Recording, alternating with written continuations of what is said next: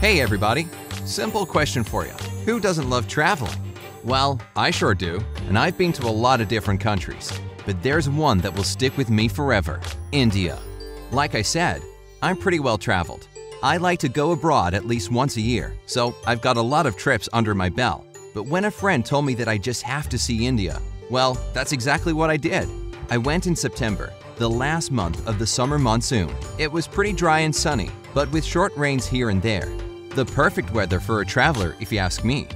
Being the confident and well experienced globetrotter that I am, I went there prepared, and I thought I was ready for anything. Boy, was I wrong. The colors, the contrasts, the pace, the people, everything hit me like a ton of bricks, and didn't let go even when I was already back home.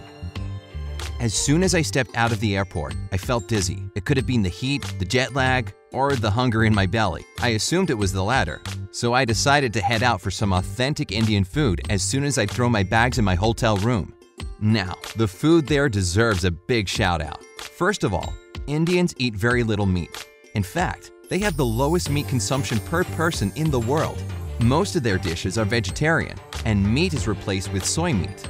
This is mostly because 80% of the population is Hindu.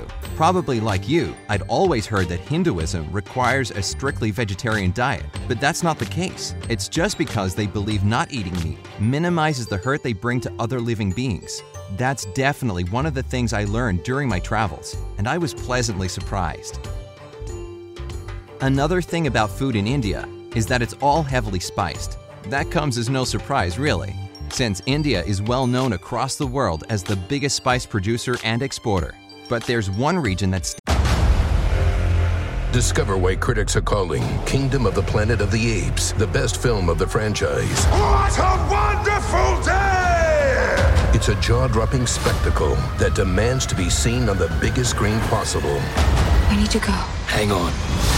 It is our time. Kingdom of the Planet of the Apes. Now playing only in theaters. Rated PG 13. Some material may be inappropriate for children under 13.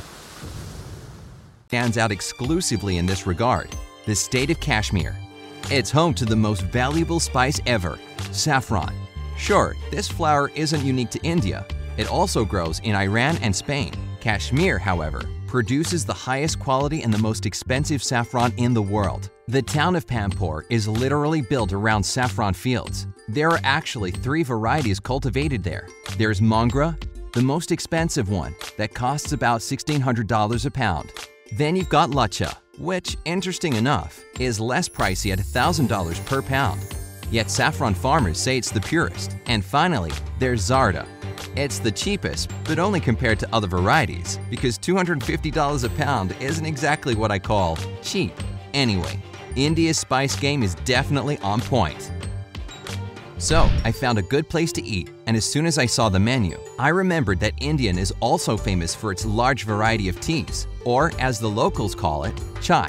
You should see the sheer number of options. I never thought there could be that many types of tea. If you're a tea drinker, I'm sure you know Darjeeling and Assam. But have you ever heard of Karnataka or Kangra? Does Munnar ring a bell? I don't blame you. I had no idea that these kinds exist either, and those are just the tea producing regions. There's even more once you get into the types of chai by adding particular spices and herbs. Take, for example, masala chai, which is made with cinnamon, ginger, cloves, and herbs. I personally fell in love with butter tea. It's so thick and creamy, mmm, I could drink it by the gallon. Basically, you take tea leaves, some butter, hot water, and salt. Mix it all up and thank me later. With a full belly and plenty of chai pumping through my veins, I was ready for some sightseeing. I landed in New Delhi, so I spent the rest of the day walking around and taking in all the sights. Whenever I go abroad, I like to carry a little phrase book in the local language. Well, if you ever find yourself in India, you're gonna need a really big book because there are actually 22 officially recognized languages there. English is among them, so I was okay just sticking to that. But those 22 official languages are just a drop in the huge linguistic ocean of the country. By different accounts, there are from 122 to 300 major languages spoken in India, as well as up to 1,600 lesser known ones. Basically, if you travel from one town to another, you'll hear people talking a different language. And if you happen to go to another state, you can forget everything you might have learned in your previous location. How they managed to communicate with each other is still beyond me. New Delhi was awesome. I wish I could talk more about it, but I had a lot to see. I did find time to take a train up to Amritsar and see the Golden Temple. Ah, how do I even begin to describe it? The whole thing is covered in gold and sits in the middle of a huge pool of water. This is where the tradition of langar takes place. Langar is a vegetarian meal that's given to any and everyone who comes to the temple, regardless of their background or beliefs. Just imagine, the Golden Temple provides a free meal to over 50,000 people a day. And on special occasions, it can feed up to 200,000. I got a free meal too, and it was really delicious. You can volunteer there as well. I did just that because I was in so much awe about the place I didn't want to leave. What I actually regret is that I didn't get to see the Kumbh Mela in action. It's one of the greatest celebrations of India, and apparently it's a sight to behold. In 2011, so many pilgrims gathered in one place that the whole congregation of 75 million people was even visible from space. This year, it's taking place from January until early March, so if you've seen it with your own eyes, just know that I'm so jealous. In fact, whatever India does, it does it on a huge scale. For example, it has the largest number of post offices in the world. Wherever you go, you'll stumble upon one literally on every corner. The irony of this is that it doesn't really help the situation with delivery times. One Indian guy told me it's totally normal to wait for your package to be delivered in two weeks' time, even if it was sent from a nearby town. But hey, patience is a virtue. But it doesn't stop there. India places third in terms of the number of Guinness World Record holders. The world's fastest nose typer, the most expensive wedding ever held, and the most selfies taken together are just a few of the bizarre world records held in this country.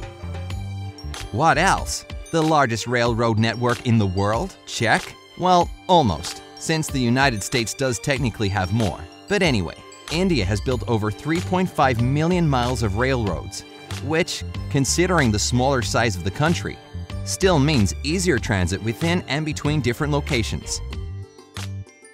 With that in mind, it shouldn't really be a huge surprise that Indian Railways is also the largest employer in the world. It has over a million employees.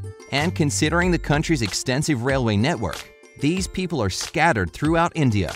From the smallest villages to the biggest cities, the number of jobs grows every year. So it looks like you could always get a job there if you're looking for employment in India. Anyway, what can I say about my final impressions? I was blown away, and I seriously didn't want to leave this fascinating place. Visiting it was like going to a whole new world for me. I tried to get as many souvenirs as I could, but I almost forgot one important thing. If you ever go there, by the way, you'd better remember it too. No one is allowed to take India's national currency in or out of the country. It's actually against the law, so make sure you change your money before you cross the border. I almost made this mistake, but a friendly local told me to exchange my rupees at the airport, and off I went. Headed back home with my suitcase full of exotic stuff and my head pulsing with impressions.